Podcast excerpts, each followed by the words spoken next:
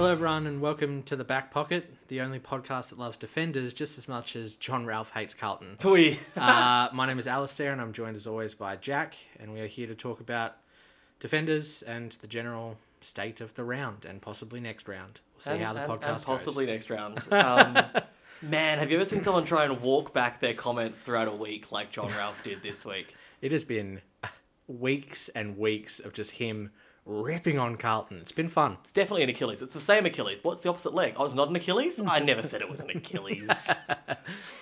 Uh, anyway, uh, let's get right into it. I did the intro, so you do the first vote. All right. Uh, well, my vote one uh, came from a pretty impressive performance from someone we knocked on pretty hard earlier this year for fresh airing 100 spoils in a row.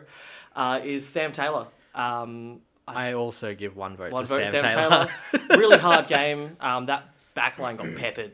Um, Yep. He was given the extraordinary task of trying to man one of the most informed forwards in the competition. Mm-hmm. Did a pretty good job considering how the game went. Um, I think he did set the record for the most spoils this year at like 17 or something ridiculous like that. Yeah, if you look at his stats in particular, like marks and kicks wise, it's not great, but he had 11 intercept possessions and 17 or 18 spoils, which is insane, Yeah. considering he couldn't land one earlier in the year. Um, and he was a huge reason they were able to stay in it. He completely blanketed Curnow for three quarters, and, you know, it wasn't because of Taylor that Curnow got off the leash, it was just It was inevitable, I think. Yeah. It- He's in such good form, and the ball was inside that 50 so many times that it was going to happen at some point. Mm-hmm. Yeah. Um, yeah, that was a, a great effort. Um, he's a hell of a good footballer. yeah, got to be uh, one of my favorite defenders to watch when he's on. Um, and he's he's picking up as the year goes on, so I'm hoping to see him a few more times throughout the year in this list. Um, and speaking of people who wrangled really informed defenders, my two votes went to Sam De Koning. My two votes also went to Amazing. Sam De Koning. um, to keep someone like uh, King to two goals Mm-hmm. in a win, especially when one of those goals was when he was nowhere near the contest and off the ground, uh, was a really good effort. Um, I, he's just in some ridiculous form. He's just he was unlucky this week that Durden played out of his skin Yep. to take the Rising Star. I think it's one of those ones that's going to come eventually. It'll happen. Um, whether Um, it gets to round 17 and the selectors kind of go, ah, we've kind of got to give it to him now, or he plays a real breakout game. That's the thing, right? And this is what I've written down here: is he's a kid. He's Yeah. literally a kid, Yeah. and I know Max King is young.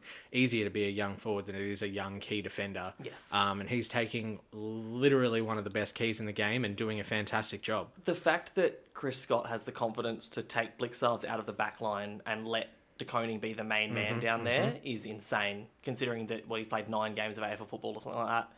His intercept marking, we've talked about this before, but his intercept Yeah. marking is incredible. Um, his follow up on the ground is great. He just has such presence of mind. For such a tall guy, it's really impressive that he can get down um, Yeah. that quickly. And I said the same thing about Ben McKay a couple Yeah. of weeks ago, um, and that's the sign of a really good Becoming key. a really important factor for key defenders these days to be able to follow up that, that groundwork after taking you know a, a spoil or something like that away from a forward. especially in the modern age where key forwards are just getting taller and taller and taller. Yeah, yeah. Like it's hard to line up on Max King or Harry McKay or it's kind of crazy to think that there's you know Ben seven King, ruckman, obviously. 90s ruckman sized people on the ground at a time now for Yeah. Mm-hmm. each team. Um, it, it's it's wild, but it's crazy. it's just the way it is, and they, and they move so well that you don't think that they're these giants. Like you looked at King and De Koning, both over two meters, and they are two of the most athletically gifted people on that. Mm-hmm. Yeah, for sure. Um, it was funny, complete sidetrack here. I was looking at the mid-season draft and a couple of the names that people were putting out, and one name came across, and I was like, oh, I wonder what position they play. And I looked at their height first, and I saw 191 centimeters. And I went, I got no idea. Yeah, I got no, idea what no idea anymore. Also, saw yeah. Well, speaking of, um, we can go on defenders here. I saw Mark O'Connor, and I turned to you, I was like, "Is Mark O'Connor taller than I thought?" Yeah, of course he's over one ninety. Yeah. Mm. even your you know small defending mids are hundred ninety centimeters tall. Yep. Which, if you saw that person in the shopping centre, it's a pretty tall person. Like, Yeah. You're like, oh, there's a key forward. rural footy, that is full forward every day of the week. This is a great podcast. I haven't had to really add anything so far. You're just We're, taking we're over. just rolling through. What's your three Um, votes? Three votes went to Sam Docherty. Oh, okay. Yep. Um, what form? Um, It's insane. he's got to be all Australian right now, um, or at It's- least in the conversation. It's it's hard because there's some other really informed halfbacks, particularly Jack Sinclair. Jack Sinclair, Um, Yeah, those those are the three in particular. And if I was picking right now, obviously Melbourne get a bit of um, uh, credit because they are undefeated. Undefeated. Um, but if I was picking, I'd pick Docherty and Sinclair right now. Same. Um, but yeah, what a what a crazy game! It was twenty eight disposals at ninety seven percent disposal efficiency. He was and that and ripper that goal. Oh Yeah. my god, he's kicked two ceiling goals this year now, and while playing backline. So Yeah. not- yeah, And we don't talk. We don't like to talk about goals often here, but boy, what a good one! that was a great goal. Two two really good goals from him so far this year. Yep, um, absolutely. Um, so I am gonna have to do something now. My three votes goes to Sam Collins. Okay. Um, and as Oh. you know, I fucking love this guy. I, I didn't get him in. Oh, And if we- really? if, Ah. if he wasn't going to get a vote from me, I was going to say um, that he deserved probably a vote this week. Um, they managed to keep Freo to 33 points. yeah. That is the best defensive effort in Gold Coast history. Is it? Um, yeah, it, it's, it's the lowest score they've ever had score against them by six points, or 39 was the next best. That defensive unit is functioning so well. Yeah. And I feel bad that I keep picking Sam Collins every week because there are really good players playing Yep. in that back line, but he's just an absolute general down there. Oh, he's, he's the Um, back pocket favourite right now. I think this is a, a Yeah. season he is playing. And one thing I like especially is he doesn't get up the ground. All of his disposals are down. You see back. that heat map, and it's just like red inside 50. Yeah. Like he, he maybe floats up to 40 metres out, and then he's like, oh, well, your forward's gone down there, you can go. Off Yeah. go. Have fun. I love it. I love him. Uh, probably close to one of my favorite players. Absolutely. Yeah. Um, so you're on four now. My four votes went to Nick Vlastuin. Okay. He missed out Um, for me this yeah, week, so, so this that, is that's where our we, swap over. Yeah. Nick Vlastuin is has come back in insane form. Um, his football has taken Richmond to some you know much more similar levels to where they've been Yeah. in, in the past. That backline is operating at amazing efficiency. Yeah. Did we give Balta votes last week? We did. I, Yeah. I did. I think, or, 100%. or both of us did. Maybe in the end. Yeah, that that backline is running really well. Um, it, they had twenty one of twenty one of the twenty three players they listed the other night were premiership players. So they've got pretty much a full list again, which Mm. Yeah. is helpful for It's, them. it's really important for them because you see the form they're in now compared to where they were at the start of the year when they had a few outs, especially round two onwards and when a lot of that out. being the backline, um, or at least Balta being moved forward. So Yeah. that has been a huge stem for them, and that's what we love to talk about on this podcast: how important backlines are to a team. And I think Richmond are really proving that um, with their key defenders back, with Vlastuin and uh, Asprey and Balta in there. Obviously, Asprey floating around, but they're looking a lot stronger again.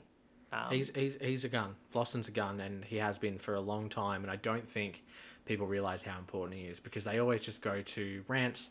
They then went to Balta, um, and they never really, oh Grimes as well. Grimes. They never really focused on how good Vlastuin is at both lockdown and distributing. Grimes is another one that's come back after being Um, yeah. out for a bit. Yeah, Um, so that back line is humming.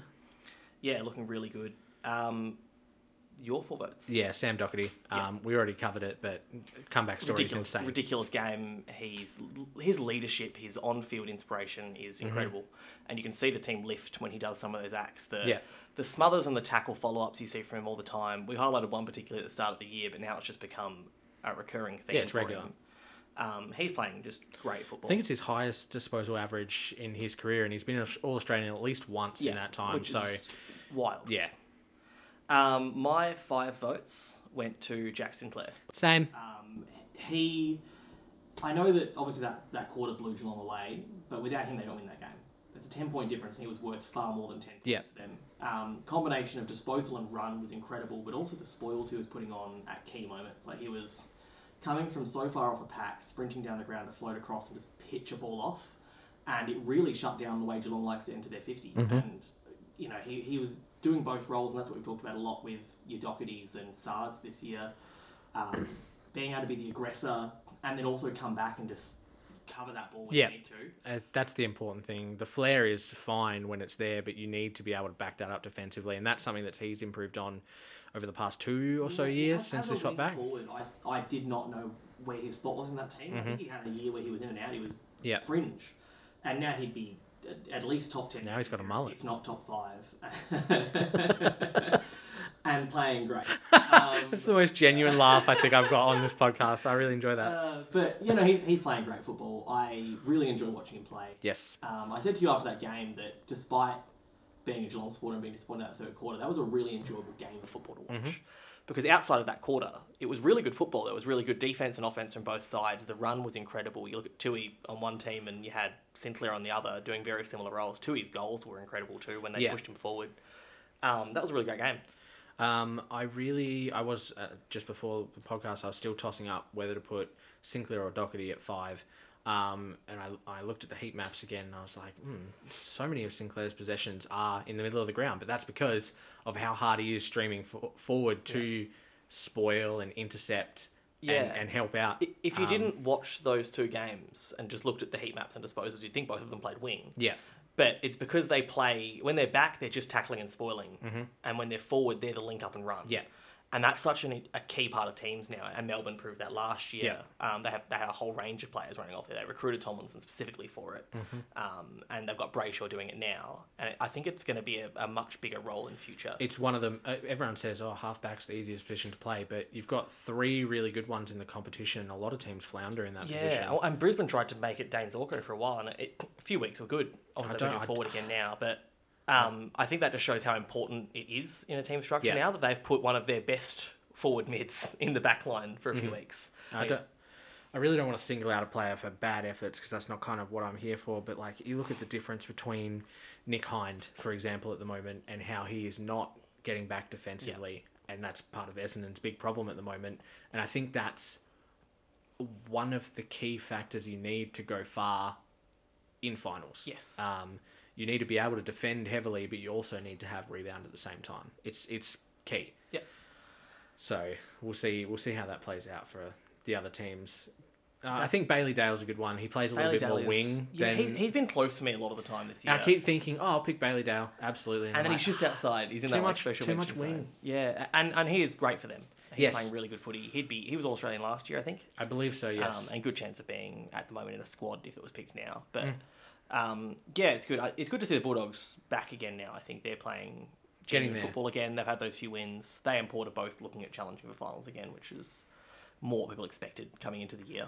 I think it's Port, but we'll talk more about that in a bit. Yeah. Um, but yeah, that's uh, that's the votes. We got uh, four of the same players, which I said Good we parody, probably would. yeah. I Um, joked. We've got I've got four from two games. And Yeah, I said the same thing, and then it, it was the same four. Um, I my special mentions this week. I don't I don't know if you had any down. I, I got two down, but Um, I had Tom Stewart and Jake Lloyd were my main two that were really close for me. I thought they both played really good games. Um, yeah, I'll shout out Tom Stewart and, and, and most of Tuohy's game before he went forward at Mm. least.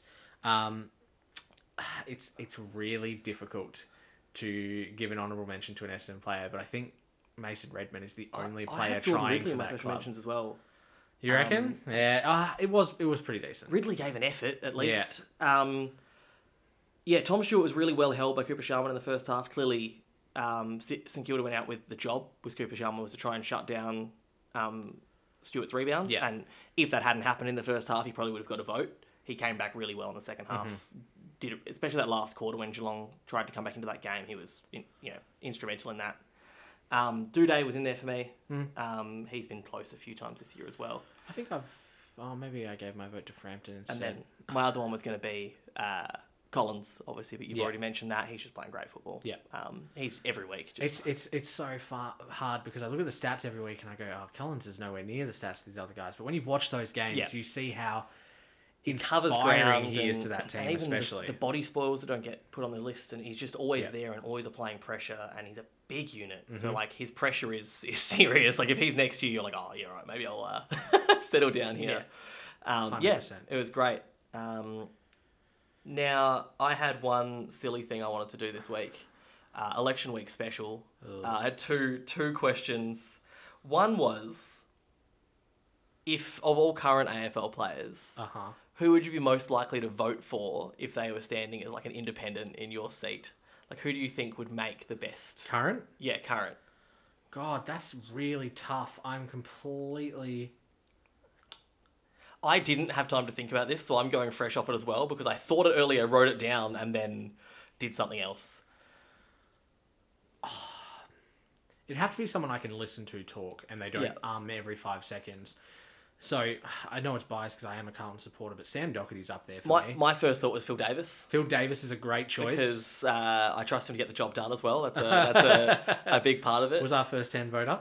Um, he was. My, my joke I made to myself when I first thought of it and didn't think any harder was um, I went straight to a past player. I was like Hayden Ballantyne because despite the fact that Uh, he got a lot of fight in him, and he'll annoy other people. Uh, he also cops it on the chin really well. I think about that time Scarlett sent him a signed jumper do. for his birthday, and he posted a photo of it himself on Twitter, like holding it up. I just think I think that's really funny. Um, because uh, that's why I said current players. 'cause my first thought was uh, Michael Gibbons because I just think uh, it would be a mess, and it can't be worse than what we've got currently. So Um, not not kneeled. I think that's the one person I. uh, that would be a, a severe recession for an economy. I think. don't think I would be giving votes to Hinkley either. Uh, my my main my main one was who do you think uh, is most likely to go into politics post football? I'm not sure anyone will.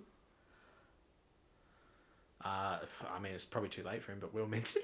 Will Minson. This is the worst segment we've ever had. It's shocking, yeah. And you are going to get flack for this Yeah. from the three listeners we have. Oh, oh, move, Move Will. along. Fuck you, Will. I want to talk about. I want no more silly from you. Uh, this is the fun fact I've been wanting to tell you all week. Yes. This week, after Port play, Ken Hinkley will be the longest serving coach for one club and has never reached a grand final. Really? He takes the record. I can't remember who's second, but he takes over and becomes the longest serving coach at one club. It's a lot of prelims without a grand final. never made a grand about it, final. Yeah, that's He's crazy. been there for a long time. and there's been some serious home chokes in prelims. Definitely. he's been there. Um, wow, that's, that's crazy. It's a it's a wild stat. yeah. Um, and it's a huge game this week. Five, fi- oh, zero five, and then going to five. and he oh. said he was going to do it. he- if he does it, it'll be insane. I, I said that I'm I'm really sick of um, Geelong being the team that other teams have to prove themselves against. Like there was the first there was Freo. Like there Yeah. was you know they haven't really beaten any good teams. Are they the real deal? They're playing Geelong and Geelong and they did it. Inspirational win for them. St Kilda this weekend Yeah. was a really same thing. They lost to Port. They beat Freo earlier in the season. Was that a fluke? Get the job done. It's at Marvel, which is a, a bit of a help for them because I think John's played there four times in the last five years, which doesn't help you. But it's it's a when you told me that the other day, I was like, that can't be wild stat for a Melbourne team. But it's you see the teams that are Marvel home teams, and most of the time the AFL is going to want that at the MCG, which is crap for both sides. Um, and then this week it's Port. Um, you know they've, they've proven that f- they come back from the that margin they had. They beat St Kilda, which was a you know, big win. You know, awful game. Terrible. That's, But- I barely count it because it Um, wasn't AFL yeah, standard. so like, this is it for them, right? If they if they win this, they're really back in contention. yeah, Um, which now makes it a bit of a game that Geelong have to win. Mm-hmm. Um, they after that win because if against they lose, West, the, the absolute demolishing. They were in a really good spot. Had they gone and beaten St Kilda, they'd be in the top four right now, um, or at least equal in that margin. Whereas they got pegged down by St Kilda, they're now that that was an eight eight point game really. Yeah. Um, it's just really interesting to see how that shaped out. You'd be a game out. out. A game out, yeah, behind Carlton Freo. Yeah, Um, I did see, and this is something I'm getting really sick of. Um, I saw early this week a, or maybe today even, a comment about how it's like, um, you know, the best team is Melbourne, Daylight, Brisbane, Daylight, the rest. And I think that obviously Melbourne are looking very, very good. And so are Brisbane. Now, Melbourne have played, I think, two top eight teams, and they're two of the bottom three in the top eight. They haven't played a fellow top four side. So we don't know it's daylight between the rest. They haven't played Brisbane, Freo, or Carlton. Brisbane also, I think, have only played two other top eight sides, beaten one, lost to one. So it's, it's like the it's same with Sydney and Carlton. yeah, so like it's really hard to say that there's daylight between teams because some teams have just had a bit of an easier draw to start the season than And I mean, is it is it just unlucky that all of those teams that are in the top five or six right now have only played bottom sides, sides, in the bottom yeah, ten, which leads to Gold Coast having the best record against top eight sides, which is awesome. which I is great. That. Um, but yeah, it's it's an interesting one. That's why the, the Sydney game, uh, Sydney Carlton game this week is is huge. It's a good good game on a Friday night for Yeah, once. w- amazing. Um, so that'll be that'll be interesting. I think both teams should crack in hard at that one because A lot to prove for both sides. that's that's uh, like you said before, eight point game. That's defining Absolutely. to the season. Um, and I there's a couple of teams in that bottom half, Richmond and Geelong especially, that are going to want wins to put some separation between them and those outside, like Port Yeah, and and, Gold Coast. if they can manage those wins this Bulldogs. weekend, they do put that gap, which does help them Yeah. between them and the rest. Um, and it's going to be a really interesting week of footy. I, I looked through for like the gauntlet style tips, like where you got you pick Oh, one, yeah. you're out. Um, and it was a, it was a weekend. I was there was a lot of games. I was like, oh, you know, I, I'm confident this team's going to win, but not confident enough to pick them in something like that. Mm-hmm. I think it's going to be a really interesting te- weekend because a lot of teams have a lot to prove. Yeah. Um, and it's interesting because two weeks ago, it looked like the top eight was pretty much set. Yeah, and now you're rocked. seeing a lot of form from the Bulldogs, from Gold Coast, even from Yep. Port, and it's kind of up in the air. So those bottom spots are going to be hotly contested over the next. Yeah, it was interesting. It was like a. weeks It really looked like Gold Coast were going to do a Gold Coast again, promising start, fade away, and then to beat Fremantle um, and Sydney back to back is incredible stuff. It's the back to back thing. Because one of those games is away, one of them's at home where they're hard to beat. Yep. Um, which is good. I'm glad they're becoming hard to beat there because they need they needed some identity. Um, Huge game for them this weekend, though. and I really, I really like what Stuart Dew's doing, and I'm hoping that Gold Coast don't panic and boot him out for the hope of Clarko because I would like to see him stay a bit longer. Well, maybe Clarko signs on to GWS before Gold Coast have a chance to sack Dew. That's the. Uh, that'd be the hope It's there. it's, it's going to be one of the most intriguing coach coaching change up years ever. it's, it's, a, it's an interesting one because there's a few coaches that are very borderline. James Hird's put his name in the ring. It's just it's bizarre. Yeah. I feel like I'm in the twilight Zone. It's zone. bizarre world, isn't it? Yeah. Um, we, we talked about this the other day, but obviously everyone's talking about the you know can James Hird come back, and it's like the, the, the it's like most of the world forgot that he did. Like he didn't Yes. get banned and then never come back. He got banned, came back, did 19 games of a season, and then resigned. Like he he did come back. He wasn't banished to the wilderness. And you can say, oh well, they were out of form. They had you know player issues, but like I never saw in James Hird except for 2012 when they were embroiled in a saga, to put it lightly. Um, I never saw a, a, a contender out No, of them No, outside of that season, they never had a positive win rate. except for 2013. Well, that, that was that was the year that they made. That was the year they got caught. Yeah, so they were one fourteen that year. Yeah. Got banned. So it was it was eleven wins, eleven wins. Or so ten wins, eleven wins, fourteen, and then like three. Because 2012 was when they started so hot. Right, yeah, And, and they then- were and they bashing up sides, crashed and then all the half, leg injuries and calves and stuff like Tissue, that. Yeah. Um, and then 2013 they were huge, and I think they would have been in finals by like. They would have finished fifth, Yeah, it was. and then they got knocked down to ninth. Yeah. Well, technically, they just got knocked out of the finals. Um, which is my favourite Richmond ninthman joke until they became a good team was the fact that like despite the fact that year they made it, that year they finished sixth. They got moved up to fifth and they lost to the team that finished ninth, which was incredible. It was like ninth by default. Um, Uh, what a game. Um, that brings me to my next question. There's, uh, so many people would hear me say this and go, um, no. Do you think Essendon are worse than North Melbourne? yes. Yes, 100%. Absolutely, because North. So, I my bigger one is I'll compare them to West Coast. I watch a West That Coast wasn't game. the question, Jack. I know that, but West Coast and North, West Coast are currently below North. Yeah, they don't count this year. I know that, but even this year with the players they've got out, I watch a West Coast game, especially the last 2 Mm-hmm. And they've brought the game to a scrap. They've tried to bring it down to their level, despite the massive skill deficit between the sides. Yeah. And made the other team work for it. I know they copped huge losses in both of those games. It was their biggest ever loss to Melbourne, a big loss to Brisbane. Brisbane just kind of got the job done that game. Mm-hmm. But you could see the effort. That Essendon game against Sydney on the weekend. I can name a handful of players who tried. And also, you look at uh, it started in round one, the game against Geelong. There's been games this year where Essendon just do not care. And, the thing is, it's it's kind of amazing that they are their percentages are as low as it could be. Yes. Because outside of one game, barely one game, one game and a quarter maybe, they've tried. Yeah, That whole Adelaide game I'll pay, and I'll pay the last quarter against Hawthorn. The rest of it, they've just kind of been going through the motions. they've, they've been kind of lucky that teams have taken the foot off the pedal. I think against them um, in the second half. the new thing, isn't it? Because they're already there at half time and they go, oh well. And Essendon have you know managed to salvage some percentage by keeping it the same score as it already was or anything like that. But yeah, they're in a really bad shape at the moment. It's not good. And I look at North Melbourne, I see hope. I look at West Coast, and I see um, the potential to rebuild. There's a lot to After the bye, they've got quite a few players back. I think they get a couple of consecutive home games, that Yeah. kind of thing. Um, but Essendon, it's, it's it's bleak. Their young brigade is talented, and I see them trying in games, which Yeah. is good.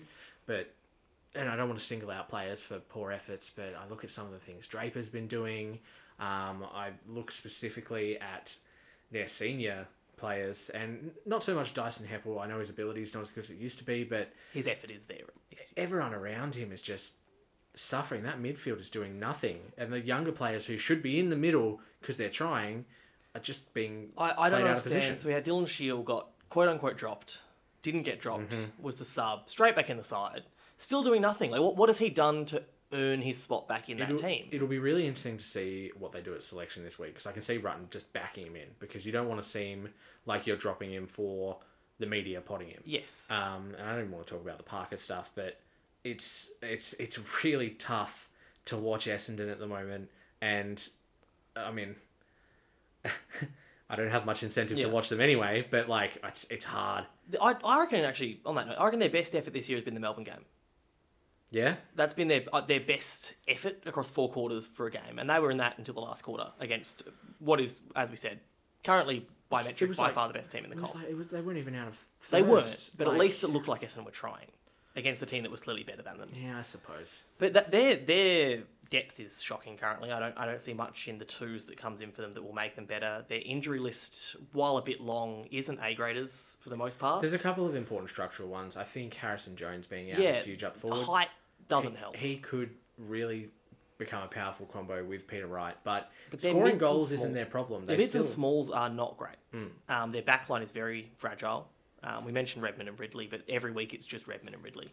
I think yeah, it's it's we talked about it the other week. It's lack of defensive pressure, and I also think it's a lack of pressure forwards. How do you in 2022 lay 30 tackles in a game? No, I don't think I could play. 30 Callum in Mills game. in that same game laid 13 Hmm. himself. Yeah, Callum Mills is like a top ten player in the game. Oh no, absolutely. but if one player is doing almost half of your team's Yeah. tackles against you, and right. they're also first to the ball more often than you, your your effort's gone. And That's the there's, thing. Sydney were first to the ball, and they had fifty-four tackles. Yeah, if you don't have is fifty that tackles in a possible? game these days, it's low. That's very low, especially the SCG, which and is such a small you, ground. you see games where there'll be 40 tackles to each side and you know because of the way tackles are counted it's not always uh, accurate of the pressure in the game but 30 complete tackles for a game is pretty bad Yeah, abysmal. And it's then the second lowest in the 18 team era i think Yeah. i read Yeah. There were some low ones before that, but footy was played very differently back in the Yeah. day, uh, open and running and whatever. But these too. days, yeah, you, you do not expect it to be that low. And then you give the CEO two more years, but that's a that's a happened just story. recently, That happened today. He signed a two-year extension today. Woof. Yeah. Um, Mm, guess that review's not happening. back him in. No, probably not. I, I- look i feel bad because obviously we have some Essendon Mm. supporting friends and uh, yeah, it's it's hard to make fun of them at the moment that's what we do in our footy group chat is we take the piss out of each other Yeah, it's a bit it's a bit mean, mean. because like you got our two teams are in the top eight, look like they're definitely gonna make finals, and then you've got Essendon and West Coast as the other supported teams in the Yeah. chat, and it's just uh well they're a bit bad, aren't I've they? earned this one though. I've spent a long time in the Yeah, long, long suffering. it's it'll be interesting to see when Essendon do get to play West Coast and North if they can show that there's a difference between them because while they have been really bad, they have lost to top eight sides and Collingwood. Like Yes, every team they've they've had lost probably to- one of the hardest draws of the Yeah, year. every team they've lost to except Collingwood is currently firmly lodged But- in the top eight. If they come out and smack North, does that mean anything? No, no, it Maybe doesn't. it changes our answer to this question. yeah, it just means they're better than North. but but it doesn't it doesn't mean anything. no, for they the need season. to beat teams in the vicinity they should be in. They need to. I- I don't even care if they don't win another game for the rest of the year. If they play defensively and try, I will be much happier Yeah. uh, with where they're headed. I would like Ben Rutten to succeed because everything I've seen from him, he seems like a genuine guy.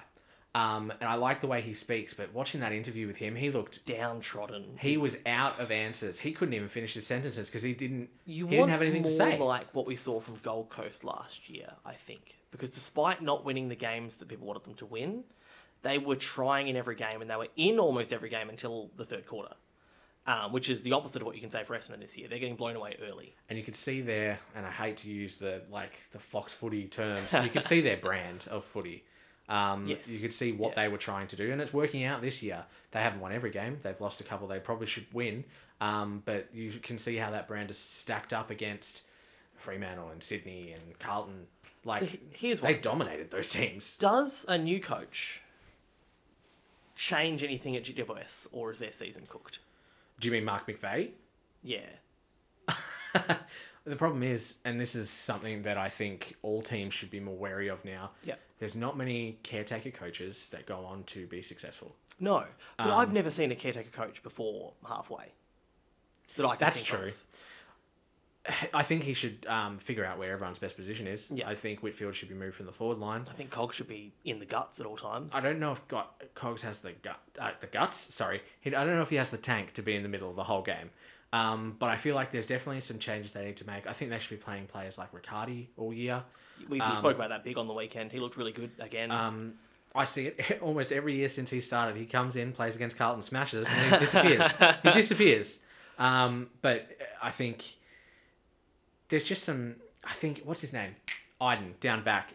I'm so happy they've signed him because Yep. he is one of those players that, no matter what, gives an effort, and I think they need more And that's my thing. For them. You look effort at- maybe and less uh, those skillful in and out. Yeah, but maybe they're lacking some height up forward. But outside of that, you look at and Davis is injured right now. But on paper, if you look at the fresh start for next year, whatever a coach would get, you've got Davis, Haynes, Cumming, Idun down back, just a starting. You don't even that's need really good. you don't even need Davis for long term because they've got Taylor. Taylor and Haynes is enough. Yes. If you get another tall, you can bring one of those up and through then the the, midfield is obviously a plenty. There's a lot going on in there. You have got Green, Green, um, Double green. Taranto. you know, Coniglio. It's a whole breadth of players through there that can play a role. And somehow, just every week, they seem to be getting beaten in the middle, which is where their talent is. And there's a lot of untried youngsters as well. I can see they're getting games into players like Stone. Um, and there was a debutant the other night whose name I've forgotten. But um, I think it's a good idea to give them some time. especially, especially in a season like this, where Yeah. if the coaches quit, you're probably going well. You know, it's, it's a it's a season of learning what we're about, trying to build a new brand, and deciding whether we're keeping on our caretaker coaches. I think the worst thing that could possibly happen to them is if they have a dead cat cat bounce and end up making finals. Yep, and then get then belted keep- out and a new coach, or, or keep or the keep coach on. McVeigh. Um, not that McVeigh is a bad coach. I don't know. I don't know that. You just don't want them doing it because of that reason. Yeah, I think it's become a bit too reactionary. Um, and what they need throughout this, the rest of this season and the off season is a review of everything. Yes. They've had the same senior coach for what eleven years, ten years, um, and they need fresh eyes. I don't know how long McVeigh's been there. I know Hurd's only been there a little bit, but that would probably be a mistake too, in my opinion. Um, it'll be interesting. I had- Clarko's looming, isn't he? Like it's hard to go past it. But is he past it? That's the question. Yeah, well, that's a hard one. I had um, I had my Dermie watch on for that game actually for a few. There was two Dermie Der- watch? two Dermie moments in that game that really got me. The first one, It's not quite as good as a Joe Bism, It's not it? quite as good as a Jobism. he had two that got me. Yeah. The first one was when he was trying to figure out Leon Cameron's age, Ah, yeah, I remember. and it was exactly fifty. It was exactly fifty. It was he was like so he was born in nineteen seventy two, which is you take twenty eight to two thousand, and then it's twenty twenty two, so that's twenty. So he's fifty. Amazing, thought it- phenomenal stuff. The other one was when he said, if Toby Green has five more disposals, Oh, yeah. he will kick two more goals. Now, to Dermie's credit, he didn't have five more disposals. He had four. he didn't touch the ball in the last quarter. But he, I don't think he was kicking two goals from one more touch. Uh, Dermott Brereton lost an ice cream over that one, so he's the one who's Oh, really he suffering. lost an ice cream. That's Yeah. good. Did he lose his million dollar commentary position? Or Uh, no, it was a terrible, terrible round for it. BT, Sam uh, called Corey oh, Durdin, Durdin. Sam Durdin. Oh no, that was a good one too. and yeah. then they put up a picture of Lockie Fogarty instead of him on AFL 360. This kid's getting posted. He's won Rising. Star nom Well, for I mean, the week. it's all right. The Carlton Twitter made up for it by accidentally posting it like four times when he got announced as Rising Star, um, which is good. There was, uh, yeah, it was a weekend for it. Yeah, it was. Uh, uh, I don't want to really rip on the state of commentary, but it's it's it's It seems bad. like it's going downhill with every passing year. Uh, but you get people like Brenton Speed come in who are refreshing, and you're like, oh, it's Yeah. a commentator. And then like five more former footballers like march in with one commentator, and you're like, oh, never mind, we're just Yeah. sticking with the usual. who was it? it was uh, Jude Bolton? I think was doing special comments. Yeah, I don't, I don't mind Jude, but the, alright. we I see a lot of those ones do the special comments. You go, this is good, and then they move into the commentary box, and you go, oh, what have I done? Yes. like, I, like I don't mind Luke Hodge on the boundary. Uh, Jimmy Bartel's obviously on bigger, better things, but like they're the kind of players that like on the boundary, you hear them, you're like, oh, this is good. Bigger and better, but not more successful. Things. And then, ah, yeah, well, he's got a he's got a big year ahead of him. He's been a busy boy for a while. that probably um, needs to be reviewed too, to be honest. Yeah, well, I wonder Um, how I wonder how he and Tom Harley go because he's at Sydney. I wonder how they go at the uh, the Battle of the Bridge games, just sitting there at opposite ends, being like, "Oh, we've, we've won a bunch of premierships together, just having a time." Well, you'd hope some of their influence would rub off on these the clubs, and I think I don't think Sydney needs And it. Sydney has great culture. Um, They're they've what done a two year rebuild and come back to finals John last year. Longmire been coaching for twenty eight years Yeah, now. he's doing a great He'll be there for another twenty. I took over from Roos, just took them straight to the top again. They've stayed there. They dropped out for like what three seasons? They they're just doing a great, they- and then recruited with just absolute force in that time. All right, we're just rambling at this point. We're just talking footy. We're talking Just- footy. Uh, it is a a footy day. podcast, but it's not a rambling podcast. But This is uh, our mental state right now. yeah, we're tired. Uh, Tired but pinging. we're mostly recovered from COVID, which is good. Uh, I think which so. means that we do more things with the day to make us more tired. I stop before taking my recording the podcast. multivitamins now. No. you No. Well, I mean, I don't know. I'm not a doctor. I'm the furthest thing from a doctor. All right, well that's us for this week. Uh, yeah. See you next, probably Wednesday, because we don't make Tuesdays usually. Yeah. All right. Enjoy the round. See Boy. ya. Bye.